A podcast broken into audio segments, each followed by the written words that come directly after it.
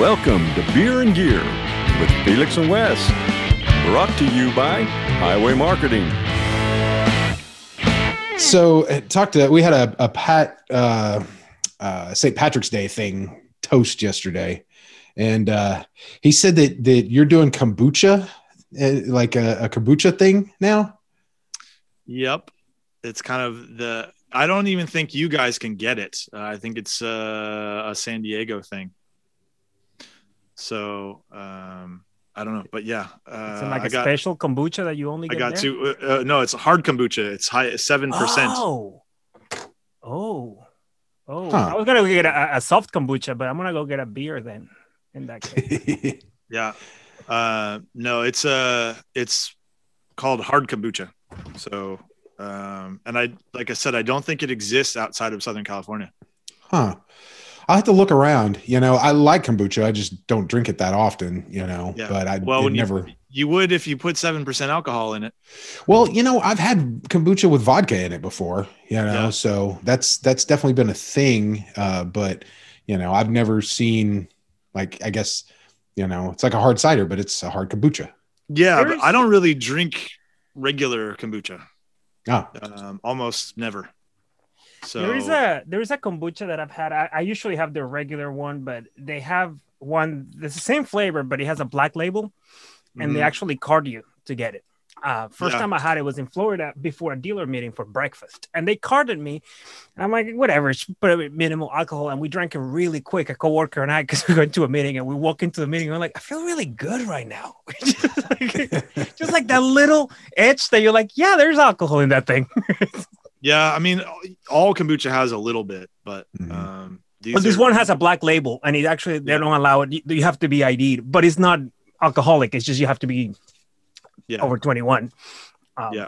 because it buy has, yeah, it has enough that yeah, it's been aged a little bit longer, I guess. If you Yeah. leave it in the car long enough, it'll get you drunk.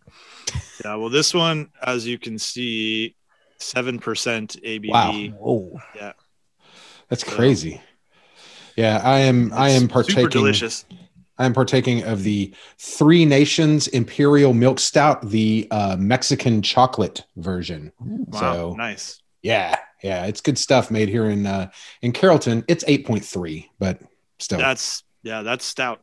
Um, yeah, one of the big reasons why I like this, I'm kind of anti-sugar. I don't really have much sugar in my life, and with the kombucha process, um, there's z- no sugar left at the end. So there's literally zero um, dietary sugar in. So I can have six of them and not feel bad about it. So yeah, Your I do. probiotics The, too.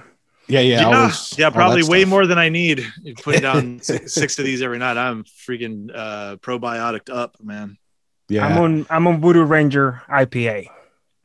yeah. Copy that. Yeah, New Belgium. So Yeah, I don't. You know, it's funny as we do these these beer and gears, and I I hardly I like beer, but I hardly ever drink beer for the same reason. Like I I try to keep sugars out of my life as much as I can. You know, so I drink whiskey with water. That's usually my drink of choice, and I know that my body converts that into sugar and everything. But it's I'm not putting processed sugar into Yeah. my body. You know, Yep. so I'm kind of in that same boat. So I've been Well- I've been wanting to text uh, talk to friends that are beer snobs, so I don't become that guy that every call is like, I got a Miller Lite, I got a Mm. Coors Light. It's like, come on, come on, man, just give me something different. yeah, because I don't have. I'm not gonna turn into a beer snub because of this. I'm trying Mm. not to, anyways. well, this is two days in a row that we've had to drink on the job. So it's uh, Well, I've got beers in my fridge. If if I you know if my kombucha is going to screw up your program, I've got some. I've got some real like I've got a, a ten barrel cucumber sour in my in my fridge and some other stuff that I do still drink. But um, you know, you guys probably both remember I was like a big sour drinker, and I still am. But when they started, when these kombuchas started popping up all over San Diego, it's it started here, and um, they're just so damn good. It's Hmm. just uh, We're so- already recording. You already screwed up beer and gear with kombucha and gear, so we're good. Just keep going. yeah, we'll just we'll keep it going. So. all right. So, Michael, um, I I know we've talked a little bit about this, but uh, like, how did you get nice? Um, how did you get into this business? Like, where did that start for you? You know? Oh boy. Um, I did it kind of the the old fashioned way. Um, started out as a aspiring musician, and when I was I started playing in bands when I was in early middle school, and um, kept that going. And you know, thought I wanted to be famous, and then the more I saw what famous people's lives looked like, I thought, no, this is gonna suck. So I started wearing like outrageous costumes and stuff like that to if by some miracle that that we had a hit song that I was not going to be recognizable. Anyway, obviously that never happened. I'm not sorry for, about that, but um, when I was in bands, uh, it's very difficult. There's a lot of comp- there's a lot of competition in a local market for gigs and things like that. And I did a lot of research and I looked at you know bands that I liked watching and you know shows that were on on music videos and things like that. And it became evident that production value really meant something and that you know you weren't just to you weren't to take over the world by just going up there with your marshall stacks and your drum kit and you know a, a crap pa on a stick and blow people away you know? So i started looking into you know how do the pros do it and you know what what do i need to do? So i actually um, when I was like uh, 16 or 17 years old, I worked, I started working when I was 13 and I saved my money. And when I was right around 16, I think I bought myself floor wedges and a mixer um, and some speakers um, so that my band could have monitors. Um, and then that was kind of like the, the beginning of it, you know, um, 16. Really? Yeah. You start doing monitors at 16. Yeah, no for you myself. Do what you do. yeah. So um, I started doing it for myself, and I just, you know, I'm it back then obviously was almost completely self-taught. Nobody gave up their secrets. There was very little books. There was no YouTube. There was none of that stuff. So I just learned by by fire and by trial and error, Mhm. and I got relatively good at it. And um, people would ask to borrow my gear for their band, and they asked me to help them. You know, kind of uh, low tech consulting position. You know, where I was just friends, and we would just sit around like they'd buy me a six pack, and I would show them how to solder stuff or you know whatever. I'd fix their amps for them, and um, that rotated into becoming house person at some really disgusting clubs and then you know i did that for a while and then started doing regional touring um, and then gave up my band altogether and was just doing sound stuff uh, but i was still working um, one or two day jobs um, in addition to doing sound stuff at night um, and then at one point i just realized that uh, i wanted to do it full time and i didn't want to work uh, regular air quotes regular jobs anymore. Um, so I packed up my crap and I went to uh, Arizona.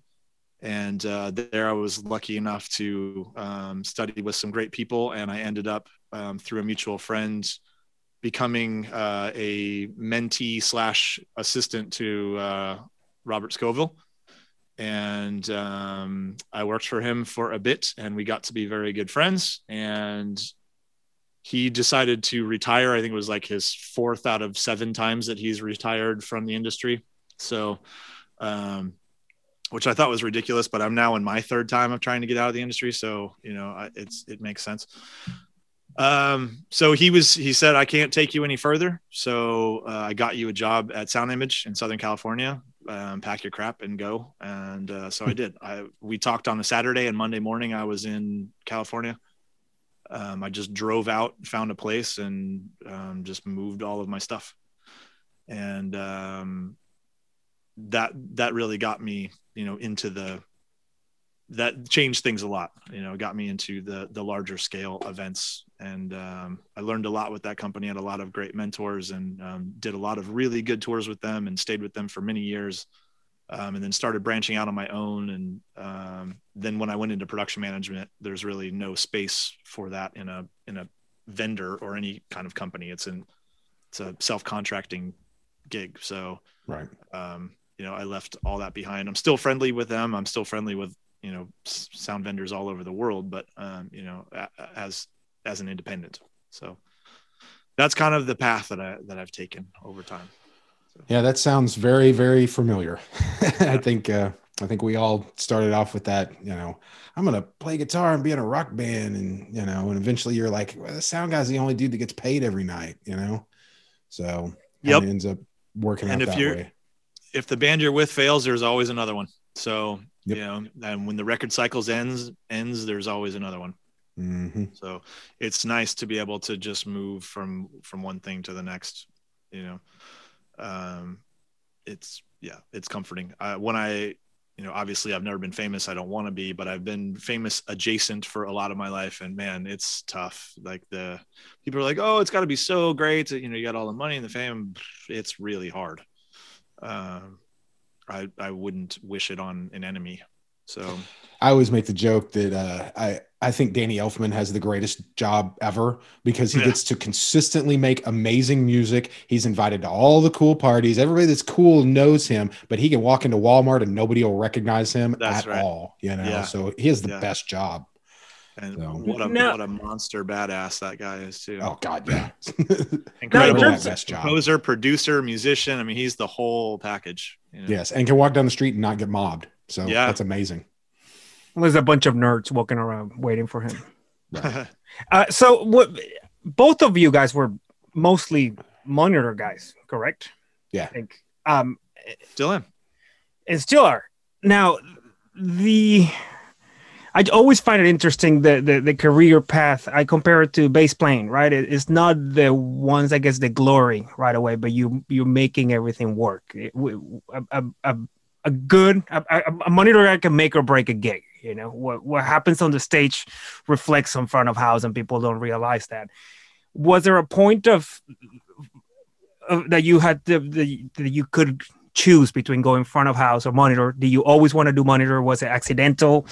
Um, it's always it's always my preference. Um, I have done front of house for some tours. Um, I've done it for a lot of festivals and things like that, but I just don't enjoy it. Mhm. Um, it's not my thing. For one thing, uh, I'm thankful for people that go to concerts. Uh, I, I love uh, taking benefit from their from their money, but uh, I don't want to uh, be surrounded by a lot of them at once. So I prefer to be on the other side of the barricade. Um, even uh, I always joke that even when I was a production manager, like if I was on if I was on the public side of the barricade, something was on fire. You know, like literally on fire. um, that couldn't be handled with a radio call. I don't like going out there. Um, so I'm not uh, crowd phobic, but um, it's just not not my thing. Uh, I don't know. I've never enjoyed it. I like the I like being on stage. I like being close to the band. I like the interaction with the band. Um, and it's like you said, it's like being the bass player. Most people don't realize how important it is until it's gone. You know, like a, a guitar player can drop out in a song and you may not even notice, but if the bass stops, everyone's like, what the hell happened? The whole bottom fell out, you know? Um, it's kind of the same thing as a monitor engineer. Most people don't know that you even exist, but if you weren't there, it would be drastically different. You know, even even I- artists that I see that, that, that take that step, that, that play the first gig at a place with a monitor guy and a front of house guy, you can always tell because they're looking at the guy going like up, up. I'm like, no, dude, he's on the side.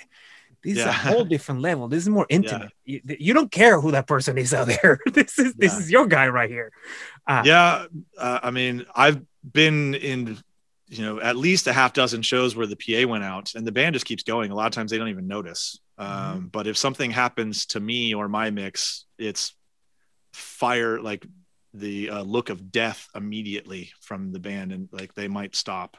So um, yeah it's a it's a whole thing. And I, again it goes back to not wanting to be famous.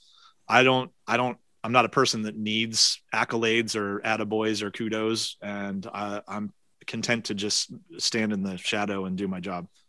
Um, so I think you know, not not making fun of or uh, talking smack. I mean, I've got lots of front of house jokes, but uh, in all seriousness, I think that there is some of that like quest for glory um, for a lot of people that do front of house, and there's nothing wrong with that. It's like um, I'm not much of a I'm not much of a competitor either. You know, I played football, but I didn't have that like that real desire to win. I mean, even playing board games, I'm not like I could really care less, you know. And I'm a terrible poker player because I could really I, I don't I don't care. You know, I'm just not super competitive, and I don't I'm not in search of uh, glory or or uh, that kind of pride. So What's your That best was- uh, front of house joke? Uh, I mean, you say you have plenty. I want to hear one. yeah, I'll, I'll I'll I'll tell you offline so we don't offend anybody. Oh, they'll I- give it back to you at some point. yeah. Nobody's listening to this, Michael. Well, they, they they can't because they're wrong. You know. Yeah, so. yeah. They they always make that joke. Friends don't let friends do monitors, you know. And we're on the good side of the snake, you know. I mean, we're the we're on the side of the snake that's, you know, like like like you said, bangs. The if if front of house goes out, the band will keep playing, the show will keep going on. You'll figure out something going on. If the if monitor world exploded, the band's done. It's the show's over. You know. Yeah. I mean, that's that's the end of it. And and my I, I do front of house too, and and I enjoy doing front of house. It's not that I don't, uh, but and I'm a little bit different than you, but I I prefer to be judged by the five or six people on the stage because they're the ones that matter. They know what this music's supposed to sound like. They know what good things are. Uh, There's hundreds of thousands of people out in the crowd that have zero idea what's going on there. I can make this little tweak that I stand up in front of the house and go, "Oh, that totally made it," and nobody knows. You know, and if I do that same thing in monitor world, one of those guys is going to look over and go, "Yeah, that's awesome." You know, like they feel it, they know or it. or what the? Oh, yeah, or that too. Yeah. I'll tell you something else that's that's driven me further and further and further into monitors as I've become, you know, more and more exclusive on in-ears and getting away from wedges is that um, the more that you mix in in-ears, you realize how terrible all PAs sound. Even, you know, the best line arrays pale in comparison in f- fidelity to what uh, an armature in-ear sounds like. Um, if for nothing else, other than the fact that you don't have the the room and air interaction, you know, Mhm.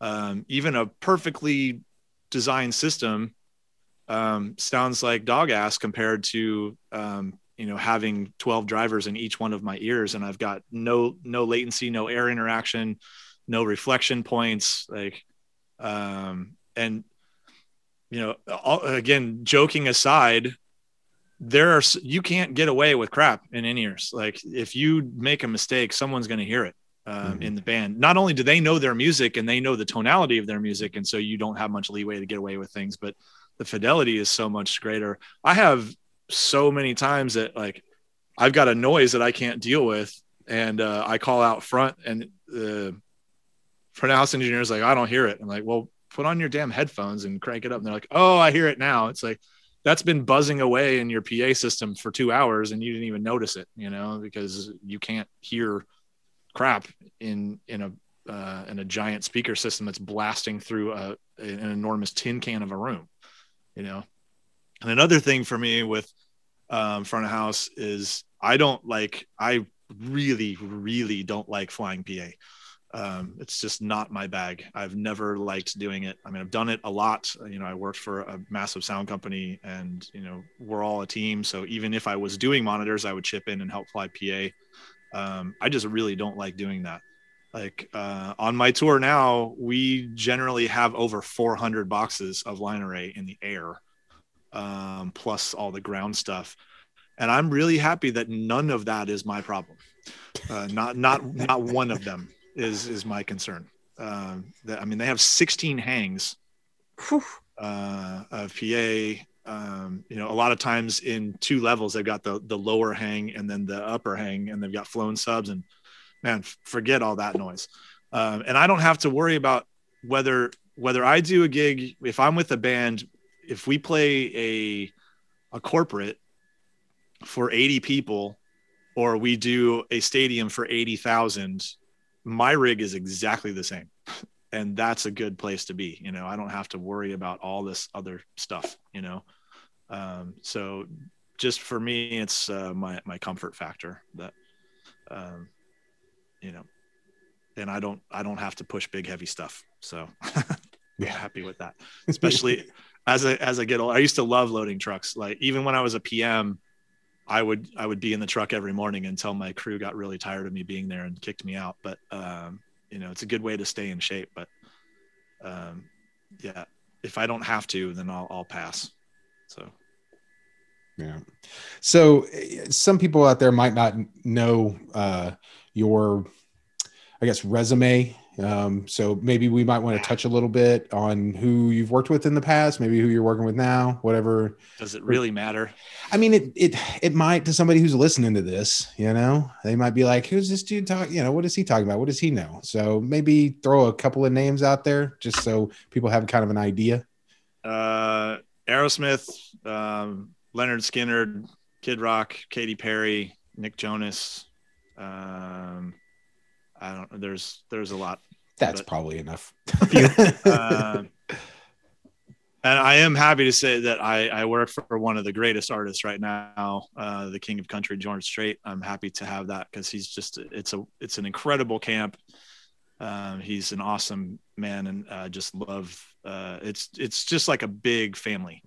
Um, all through the pandemic, we we've had a group chat for you know for as long as I've worked for the, for him um and but all through the pandemic we like you know text on the group chat and you know how much we miss each other and all that stuff. That's that's unusual you know? And we just got the um you know we're looking at going back to work and and, and things like that. And everybody's so excited. I mean i feel like you know th- these people are are like my family like my my brothers and sisters and i haven't seen them in over a year and it just feels really weird. Um and to me that's really special you know? And that comes from the that comes from the top. You know you don't you don't have a, a toxic um, star and then have a really great camp underneath them. Because I've been in lots of toxic camps and the crew is always just as toxic as the star is. And it's I'm really thankful to be a part of something great. And the it's unfortunate that artists uh, like George are getting fewer and fewer as as the great ones um, you know the the other probably greatest person that I ever had the pleasure of working for was Tom Petty. Um, and, you know, we've lost too many people like that tragically. And so it's becoming more and more of a rarity and um, labels and uh, management companies and the nature of fans of music now are not developing and supporting these artists to have these 40 year careers anymore. So you just get this constant influx of kids that just don't get it you know? Um, it's why i'm so thankful to um, be to have been uh, and still am in, in, a limited degree part of the whole uh, billie eilish experience because she really is a truly special individual and um, could bring some some class and demeanor um, and some longevity back to pop music. And it's it's exciting to see you know um, because it takes time in the industry for these people to understand things like understand the value of your crew. Um, instead of you know the, the common pop thing is just it's all turn and burn. Like you just get the cheapest person that will that will claim that they can do the gig and you know no one cares about anyone and there's no there's no bonding and you know the the person that you um, are uh, bunking across from one month is not going to be there the next month because you know there's just no there's no loyalty there's no longevity there's no you know there's none of that stuff that i'm used to and it's one of the reasons why i started you know taking steps away. Um, so it'll be it'll be really sad when the when the generation of uh, musicians that have 30 years plus of doing shows um, are all gone. Uh, thankfully i'll probably be gone by then too. So um, but uh, i've you know it's I feel, you know, I don't want to say I feel bad, but um, because it, it may be better for some people, but I, I think it's unfortunate that um, people coming in the industry now don't get to see a lot of things that I enjoyed so much about my job um, 10 years ago or 15 years ago, or even five years ago. It's, it's changed so much. Um, and again for some people it may be for the better. So i'm not you know trying to say you know back in my day everything was the best way but you know but it was. uh, well it was it was different. i mean that. people people cared. I mean maybe some people want to go to work and not get to know their coworkers. Maybe some people just want to go earn their paycheck and go home. I mean that's not you know i'm not trying to judge but i really enjoyed uh, the the the bonding and the camaraderie and the sense of family and all that stuff. I mean, being being on tour is not easy. You know, um, it it takes a lot of sacrifice. I mean, it's very rewarding as well, but you know, it like anything else good on on this earth or in this life, it it's got pluses and minuses. Um, and uh, those those kinds of things really made made up for the minuses. So if that goes away, I think it'd be really sad. It's funny you mentioned you mentioned Billie Eilish because literally I think a week ago I was watching some videos of, of her. I still haven't seen the, the documentary, but but you get the sense of her and her brother just owning their craft and how involved both of them are in the production, including her. So from the genesis of a song all the way to the stadium, and and I think that's that translates into just loving the craft and realizing that you have a team that's going to help you. They are they are the artists. They are artists in the truest sense of the mm-hmm. word, and at a level that we have not seen in many decades. Mm-hmm. I mean, going back to like. Uh, I would I would consider them to be on par with like you know, uh, this is going to be controversial, but I don't care because I, I know them. Um, and that's back to like the bebop era of jazz where like, you know, um, people just gave everything they had to the music and they were immune to all of the, the BS that is now part of the music industry, the, the fame and the fortune and the, the, you know, um, all the scandal and all, all of that stuff, you know? Um, I mean, it's impossible in 2021 to to be to escape all that stuff, but the way that the two of them navigate the complexities of being a pop star is so graceful and so um, encouraging to watch, especially at their age. I mean, when I started working with Billie, she was 15 years old, and like just that fact alone just blows my mind. And her composure and her, you know, state of mind is is impressed me no end and it continues to to grow um, as she just gets more and more like the way that she deals with situations and um, you know love her music or hate it um, you have to respect who both of them are as artists and what they have done and what they've accomplished with no money and no help from a big management or a big producer or a big nothing. They just uh, two young humans in their middle class bedroom in central in southern california just created this entire phenomenon uh, and that that stuff is unique you know and if you care about music and you care about the music industry that should mean something.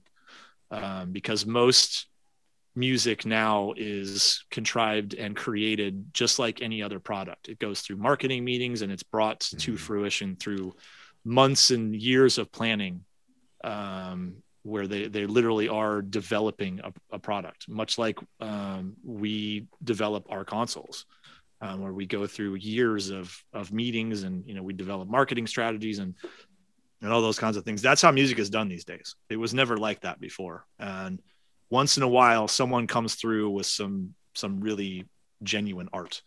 Um, you see her on stage, man. You see her in a big arena video, and it's like, how is she so comfortable? Uh, it's just like she's just, like she's been doing it her whole life. it's like yeah, what? you know what it is. I think it's just that she's comfortable everywhere. You know, yeah. she's just one of those people that's lucky enough to not give a f about what anybody thinks about anything. You know, ultimately um, comfortable in her own skin. Yeah, exactly. That's yeah. so few people are are that way. You know, just yeah. in general, not much less yep. artists. You know, yeah, you just don't see that. Yeah it is it is really rare human trait um, and i think she exemplifies that and she also you know the other thing i was talking with uh, um, with some engineer friends last week uh, went on a little engineer retreat with with some heavy touring folks that um, you know obviously have a little time on their hands right now. And uh, we get in these you know hours long conversations getting to really deep topics. And they were kind of um, clowning on Billie because you know a lot of people that don't know her and her brother's story or know anything about her kind of lump her into the same category as every other pop artist, and I kind of had to um, take a take a swat at them and do a little a little uh, educational process, and then they started to they started to really appreciate what I was saying after that. Um, you know, but one of the one of the engineers um, has two daughters.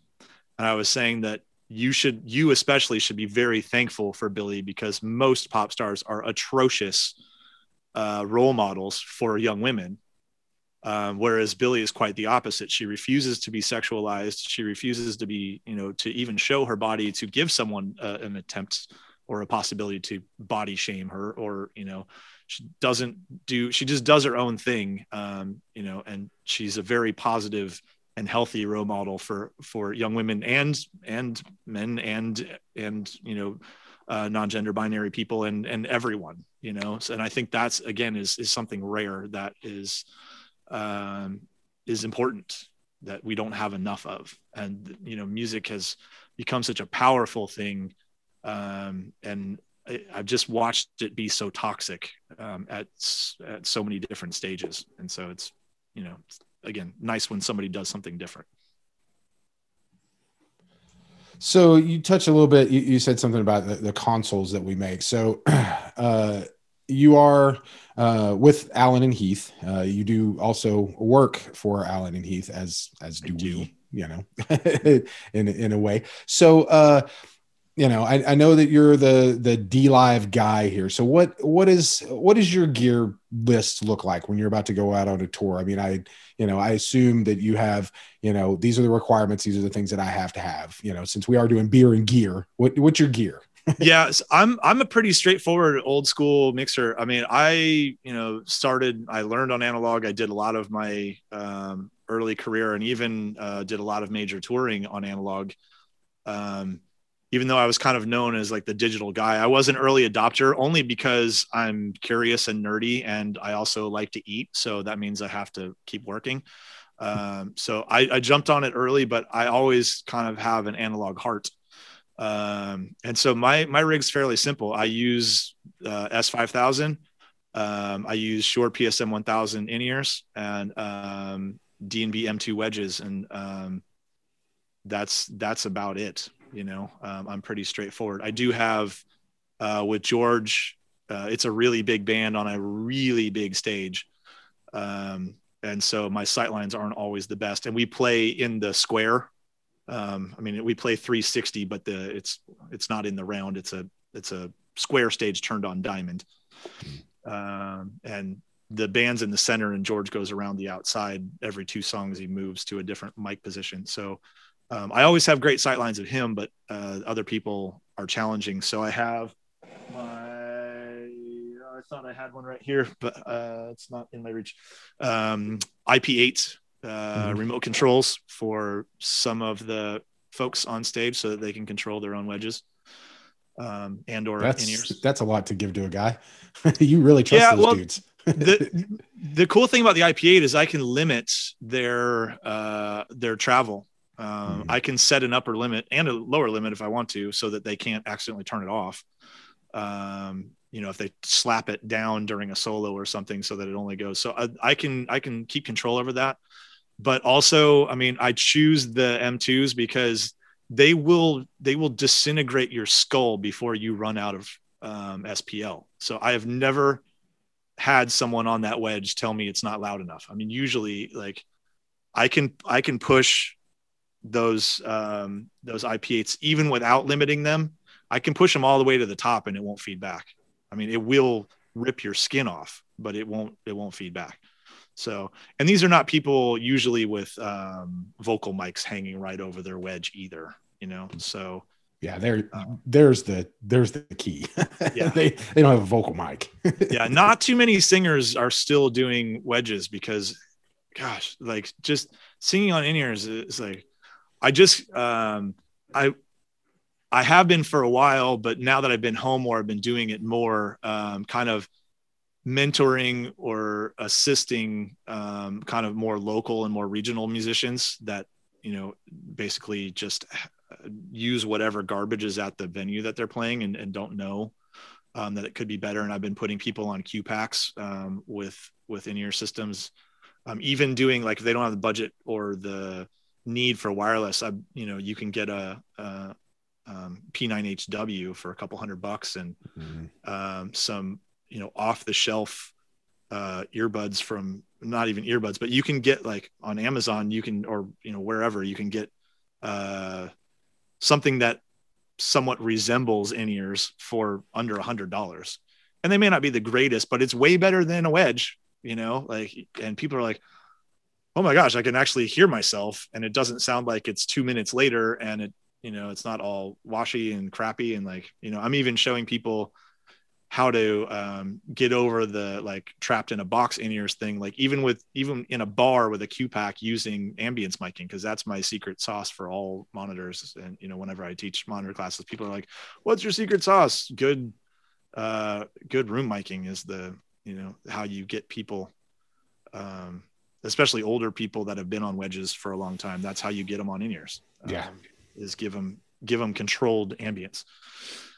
Um, so yeah, because they hate that disconnect, and that's that's yeah. usually where people are are coming in there. That's the exact same thing I tell anybody getting started on yours. They're like, oh, I feel like I'm disconnected. Are you using ambient mics?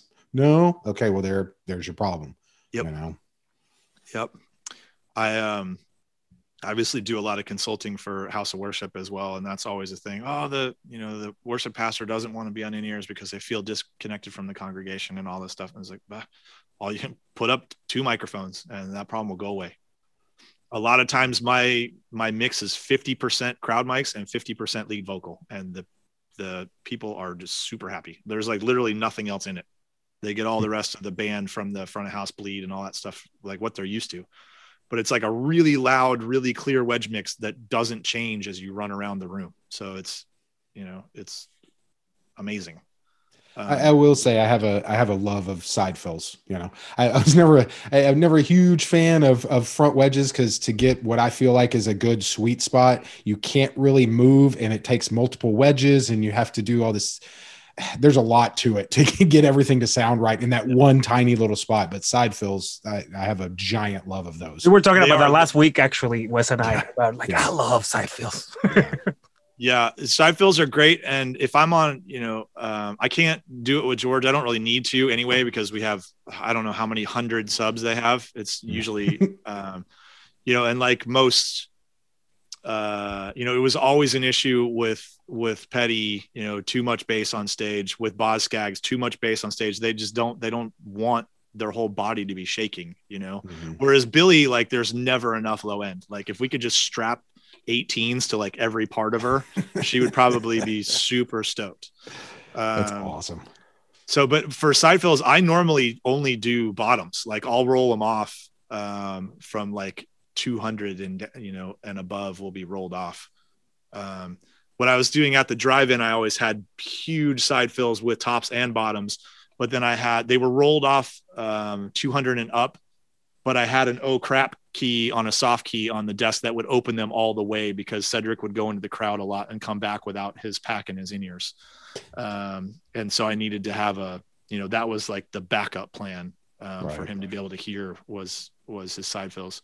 I was going to uh, ask you about at the drive-in because I know I've heard you mention them before. How how wild was it to follow them or see that much action on stage, especially when you had. They're so much fun to work with. I mean, they're they're the greatest guys. Number one. I mean, we would all hang out and have beers and you know go to dinner and have barbecues and all that. I mean, they're just really really good, just solid dudes. You know, like any other any other friend that you would hang out with. They're amazing. Number one. They are super, super dedicated to their craft. I mean, those guys work. Cedric warms up for two hours before the show. Damn. Every night I mean, you have to, or you're gonna when you sing like that. If you don't, you're not gonna have a voice very long. But um, I mean, they're all and uh, Omar is obsessive. I mean, the guy is a, a, genius, but he's he's obsessive about it, and that those are the truly the greats. You know, he he's he obsesses about every note and you know every part of an arrangement of a song and you know every beat and the timing and all of those things um, they're all just um, exceptional artists so it was it was incredible to be with them and to share oxygen with them. Um, and then you know uh, if you never got to see them on stage i'm sorry because mm-hmm. holy crap what a show. I mean cedric is uh, he's nuts. It's crazy because off stage he's like super chill super sweet guy but you unleash him in front of a crowd and you never know what the hell that guy's going to do. I never got uh, to see them but i did see him with uh, Mars Volta, and I remember being like, I've never seen somebody like that on a stage. Yeah. He's flying yeah. everywhere. Yeah, he's he's wild in Mars Volta, but because of the the nature of at the drive-in, and because it was when they were when they were younger, younger, yeah, yeah. Uh, it's even it's even more crazy. I mean, he walks out on stage super calm at the top of the show, as soon as the first beat comes in, it's like he's having a seizure for the next 90 minutes. I mean, like literally looks like he's just like, like uh, if you haven't seen them, pull up YouTube videos. Oh, I, yeah. Of Cedric Bixler. I, well, I'm talking for anyone that sees Yeah, yeah. this. Like, um, you may think the music is noise. Just mute the just mute the music, but watch him perform. Like Hmm. he's he's literally in a trance. Um, it's so funny because uh, we have to we have to baby proof everything on stage because nothing is safe. Like he if he can smash it, he will. If he can if he can pick it up and throw it, he will. But we couldn't have any lights or anything really along the downstage edge because it would get hurled. um, there's a really great photo that you can find uh, on the web from a festival in Europe where um, we told the festival lighting department that they needed to take these um, Mac 2Ks um, off the downstage edge. And they're like, no, we're not doing it. I was like, okay. Uh, we had all these, you know, like told them many times, we're not moving them. Okay. Well, we're not responsible for what happens to them. Second song, I think, uh, he picks up this 2K and just launches it off the front of the stage. And some photographer in the pit caught this amazing picture of Cedric and then a Mac 2K and then like four inches of air between the light and his hand Wow. as the as it was leaving. And that's you know if you've moved light, the 2K is not That's that's, a- a, traditional fixture spot. It's Yeah. not light, yeah. But he's like. Superman on stage. He'll pick up an 810 bass cabinet and move it across the stage. I mean the yeah. And he's not a he's not a big dude either. He's like no, he's not. yeah. No, he's not. Yeah. I always remember hearing Omar talking about how he didn't want to be a guitar player, but he wanted to be like Eddie Palmieri, who's a famous salsa and Latin jazz piano player. A really intricate guy. And it was like, oh, that makes a lot of sense. He's emulating that. He's not trying to emulate a guitar player. Yeah, both of them, you know, they play this kind of um, avant-garde, aggressive music. Um, but both of them are encyclopedias of every kind of music. You know, Yeah. they they they know and appreciate. Um, kind of like someone else that I really admire, Questlove. You know, who people kind of uh, want to rat hole him as just this hip hop guy. Who? He's awesome. Nobody nobody knows more about music than Questlove. Uh, and if you go see the Roots play, I mean they'll they'll go from they'll go from an old jazz tune to a Led Zeppelin song into like an acid punk song and then to like Daft Punk and then back to uh you know Guns and Roses. I heard him. Yeah, Yep, Sweet Child of Mine. Yeah. In one song. And it's like, man, these guys and make it sound amazing. You know, they I- just I- have I- I've- so I've been much in- knowledge. I've been to his DJ sets a couple times, and you're like, I Oh, he's the best DJ. I was just like, dude, he's gonna school you for the first 30 minutes. is gonna be superficial, and then at some point, the B sides start coming, and then all of a sudden, you're like, what's happening? Where is it taking me right now? Yeah, he, he's the best DJ I've ever heard. Also, the nicest dude. I mean, um, you can you can totally walk right up to him and just say, "How's your day, Quest?" and he will shake your hand and talk to you for an hour if he has time. You know, He Like- introduced himself to me. He said, "Ahmir." I'm like, "No, I know who you are, dude." yeah everyone knows who you are dude. But yeah that's because he's just he's just a sweetheart you know? Yeah. yeah it's uh i'm thankful that those people exist in music and i hope more of them continue to come out of the woodwork. So anyway so back to your question. My my rig is very simple. I don't i don't have any outboard gear. I don't use any waves. I got a dLive i got in-ear transmitters. I've got um my my amps and wedges. And um the, the most fancy pants thing that I have is my IP8s. Um, and man, the band absolutely loves those things. They don't even know what they're called. Um, they call them my thingamajig, but um, they, well, you're you're probably dealing with a, a a level of musician in that band that has been around for a while and really is on top of their game, but they don't have to know the gear side of it. They never have had to. They have their gear that they probably know really well. they do, Your side They- is no. they tech their own gear. Ooh, that's the way to go for real. That's, that's like, I had never seen that before. Um, but that's how country is done apparently. Mhm. Like, yeah. um, and I, I think it's awesome because they they do know all their stuff, you know. And we have we have excellent guitar techs um, that you know do string changes and, and stuff like that, and, and do changes during the show, and obviously look after George. But um, everyone on that stage knows their own setup you know, um, which is is I'd never seen anything like that before. Because in pop music, you don't touch anything unless you're in front of the crowd. You know, like you're only you're only touching your your instruments when you're playing them in you know in front of paying customers. It always surprised me as a, a gear nerd, you know, and a guitar player uh, that they people didn't know. Like I, I, would when I was setting people up, and you know, when doing a club gig or whatever, when I worked at House of Blues or whatever, people would come in and be like, I'd be like, okay, which one of these speakers sounds the best on there? And they're like, I don't know. You know, I, I have no idea which speaker, if if all of those work. I don't know. What yeah. speakers are in there? I don't know you know? I mean they just they literally they they use this tool to make a living and they have yeah. no idea what it is you know? I mean that's just mind boggling to me that people can do that. So i yeah. mean maybe it's just me. I don't know. But you know what? Those people can go to sleep after the gig and don't have don't, they're not thinking about like man i gotta change my tuning pegs on my bass. You know maybe. what i mean? Maybe they sleep better because i've lost sleep over I need different foam on my bridge right now. you know, like I gotta I gotta send you guys this. Um, uh, a friend of mine sent me this. Uh, it's probably I'm not on social media at all, so I don't know when something's viral or going around or whatever. Um, but somebody I think you went viral since it started. By the way, um, you're everywhere right now.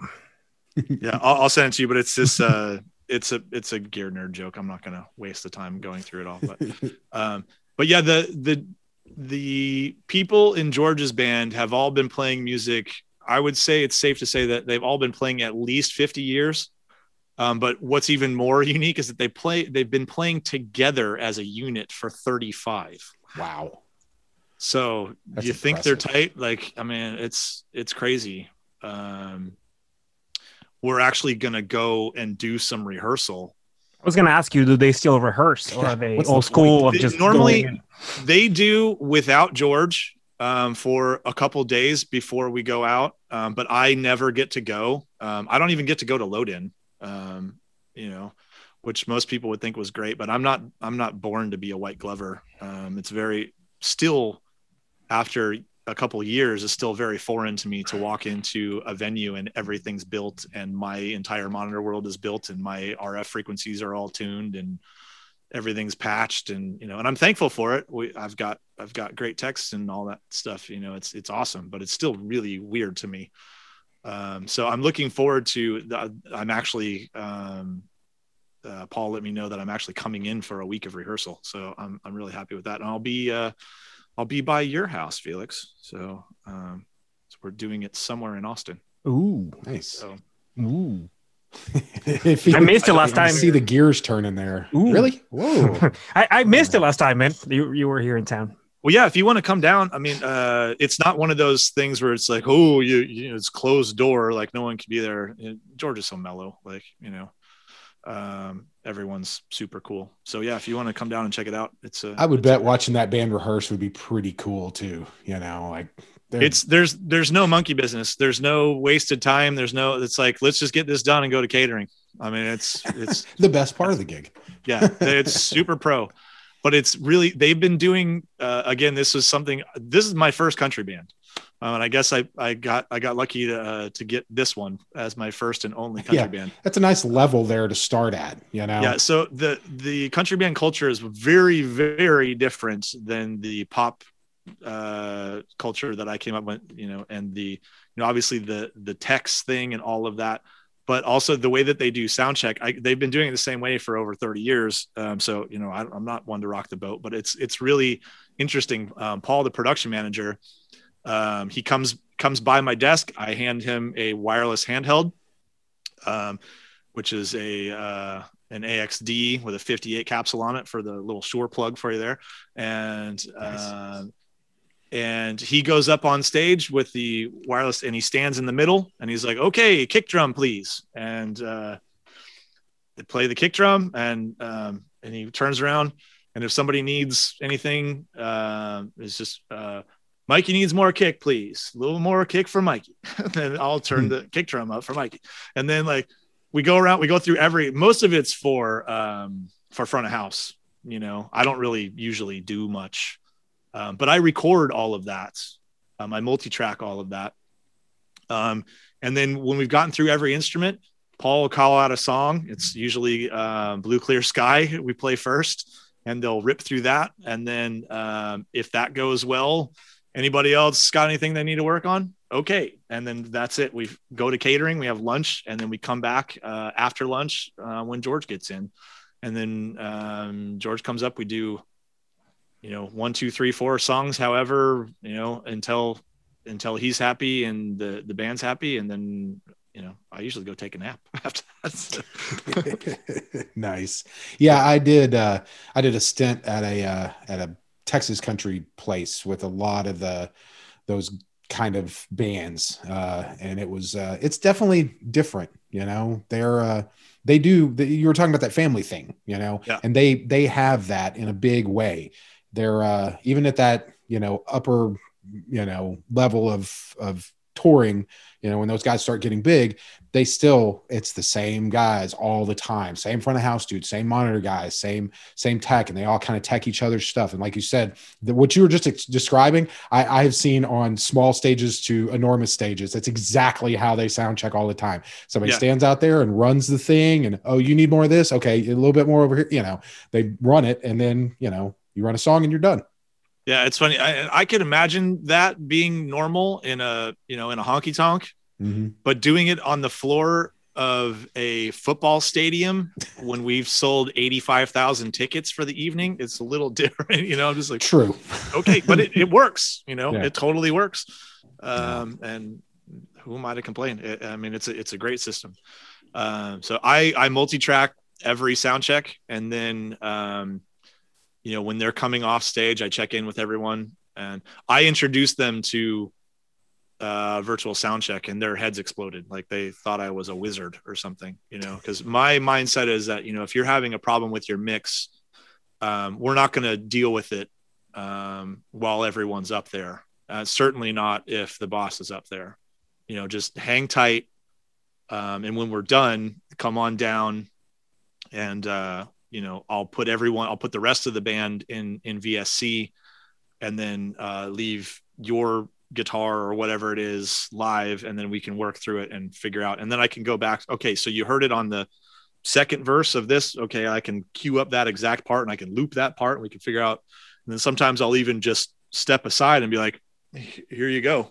Here's your mix you know and so you know they they know what they want to hear so they'd be like oh a little more no a little less oh no okay that's it cool perfect and i just save it and then you know they they love that stuff you let the musicians touch the mixer yeah he I'm gave in a customer a on stage. that, that's the that's the big thing, Felix, that, that people don't realize, and it's the first thing that, that I talk about when I teach classes in monitors, um, is that we're in a customer service position. Mm-hmm. So that mix and this console doesn't belong to me. It belongs to my band. Um, what what I hear, what I think, is completely irrelevant. So if there's a quicker way to make them happy and get them more of what they want, I don't I don't care. You know, um, they can do whatever they want to uh, to their mix, and even if they bump something, I've got everything saved. I can recall it anyway. So yeah, I've just found it's a really and it's an empowering thing for them too. And you know, the most important thing about doing monitors is developing a relationship with the musicians. They have you mm-hmm. have to you have to have this all important trust relationship. I don't care how smart you are on the gear or how good of ears you think you have. It's all irrelevant if the band doesn't trust you or if the band doesn't like you. You got to have both of those things um, in a strong way because even the best mix sounds like crap if they think you're a dick. You know, um, it, it, doesn't matter. And you can get away with an awful night if they love you.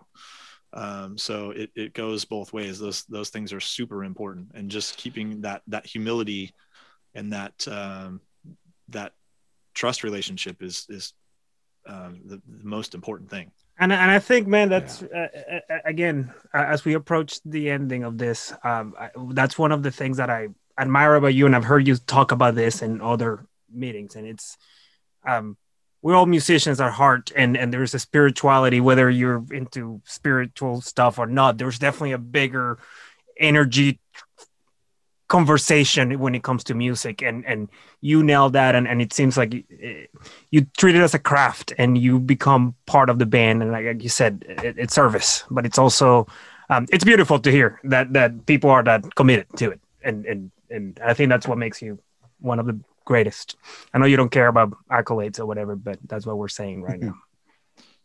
I'm just happy to be a part of it. And I, am so lucky to get to do something that I love every day. Like, you know, when I answer phone calls from people, you know, with questions on the console and things like that, they're like, oh man, thank you so much for picking up the phone. It's like, I enjoyed talking to you. Like, you know, like doing this, I could, there's not many things that I would rather do than sit around and talk about, you know, audio and um, nerd out on consoles. And, you know, I'm, I'm lucky that, I have I have a, a child that people really want to play with, and you know I can tell them all about my kid all the time. And this this this is my kid back here. I don't I don't have a I don't have any humans in my life. This this is this is it right here.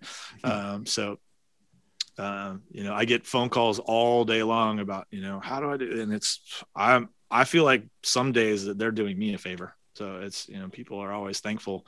Um, I went and did a um, a service call for a, a big mega church this morning and they were so thankful and they, they gave me a thank you card and all this stuff. And I was like, wow, this is just, it's so cool to me that, um, that I get to, you know, that all of us get to do something that we love and uh, mm-hmm. someone's crazy enough to pay us for it, you know, not that you can stop paying me for it, but, um, you know, and that we can drink while we do it. Yeah. yeah right. Cheers. Cheers. I I don't I don't do it now, but there was a long stretch in my career where I had um, my own cooler with my own writer in it that had to be at my desk before the show started.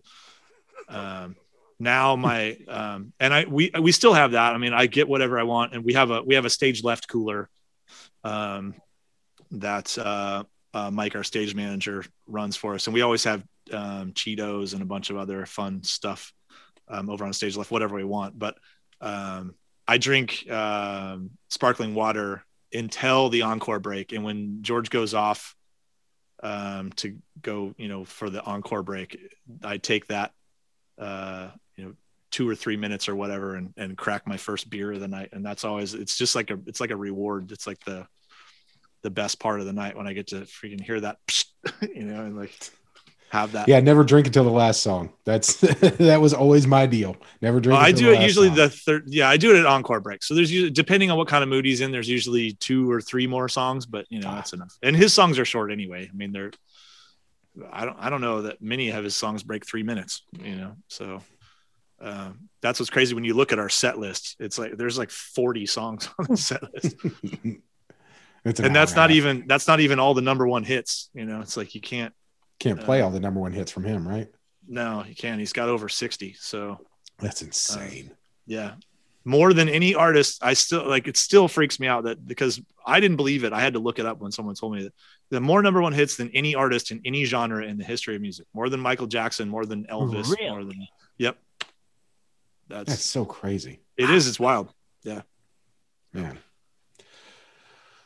Well, so we didn't talk is, a lot about gear, so sorry. Well, we you know what, man? This is that's you know th- this is what we do here. This this thing is specifically, uh, and we talked about this before, and I've told everybody before they do this thing. I want this to be like we went to a bar and we're hanging out, having some beers, and just talking about our day. You know, like yeah. what we do. So you know, sometimes it's a lot of gear, and sometimes it's a little more philosophical. So yeah. they're both cool. Well, I, am thankful for it because I, I, I miss you both, man. I, we haven't had a beer in uh, over a year, so yeah, it's crazy. Thanks for giving me the opportunity. Yeah, well, thanks for coming on. We appreciate it. My pleasure. It was great. Thank time. you, Michael.